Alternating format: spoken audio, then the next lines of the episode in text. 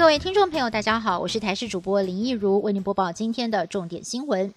由于国内解隔离标准相对严格，所以曾经有确诊的患者最高纪录被隔离了超过八十天。考量到患者的身心状态，还有医疗量能，指挥中心公布最新的解隔离指引。未来确诊患者只要 PCR 检验两次，CT 值大于或等于三十四，或者是一次裁检阴性，一次的 CT 值大于或等于三十四，外加症状缓解至少三天，而且距离发病日十天，达到了这三种条件就可以解除隔离，不需要再等到二采阴。指挥中心说，数据显示，只要 CT 值大于或等于三十四就不具有传染力，但不是所有的染疫者都适用。像是入境旅客，如果裁剪 CT 值在标准值三五以下，还算是确诊，都得依法隔离，直到医师判定才能够出院。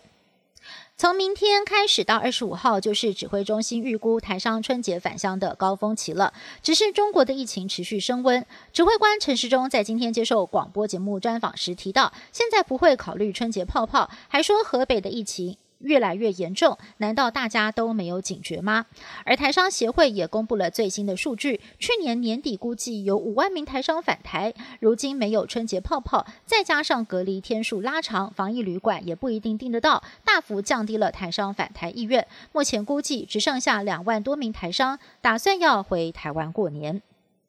有外国媒体报道，美国总统当选人拜登将任命资深外交政策专家坎贝尔为亚洲事务沙皇。这个职位据传是拜登在白宫国家安全会议新设的职位，专门处理美国亚洲外交事务。坎贝尔在过去被视为对台湾非常的友善，也与蔡总统等台湾政要有私交。对于白宫新人事布局曝光，有民进党委员形容这是与拜登政府的关系放下了。一颗心中的大石头也打了一剂强心针，能否进一步的拉近台美关系呢？蓝营的立委也是乐观其成。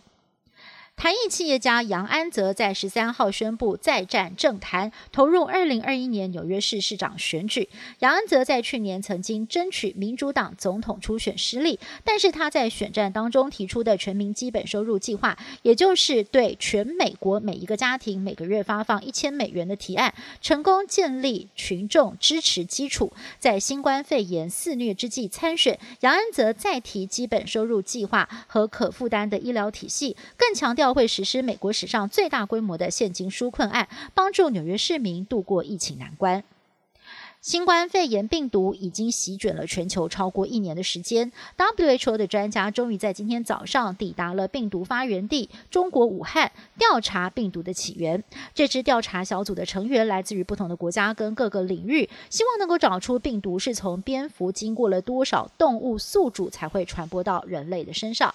不过，中国除了在疫情之初隐匿病情，对于 WHO 的专家似乎也是怀有戒心。这趟调查行程能够有多少斩获，还是未知数。中国大陆新冠疫情反扑，而且不断的扩大。河北省十三号在新增了八十五例本土病例，一例死亡。现在就连和北京相接的兰坊市也加入了石家庄跟邢台市的行列。在完成普筛之后，实施全员居家隔离七天，形同封城。另外，疫情也扩散到了黑龙江省，当地十三号新增了一百一十一例本土病例，推估病毒带源来自大连市。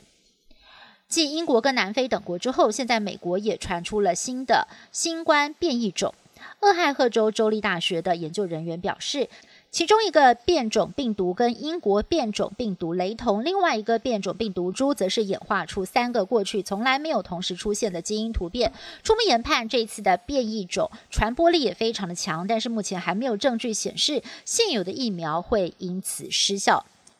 日本大阪环球影城斥资五百亿日元打造全球首座任天堂园区，里头的造景逼真，让人有如置身电玩世界。此外，还设有互动装置，像是戴上了提升能量手环，再下载环球影城官方 App，就能够变身为马里欧，敲击问号砖块，累积金币。而任天堂园区预计二月四号就要开幕，不过大阪已经进入了紧急状态，到二月七号只好再次的延后开幕。以上新闻是是。由台视新闻部制作，感谢您的收听。更多新闻内容，请您锁定台视各节新闻以及台视新闻 YouTube 频道。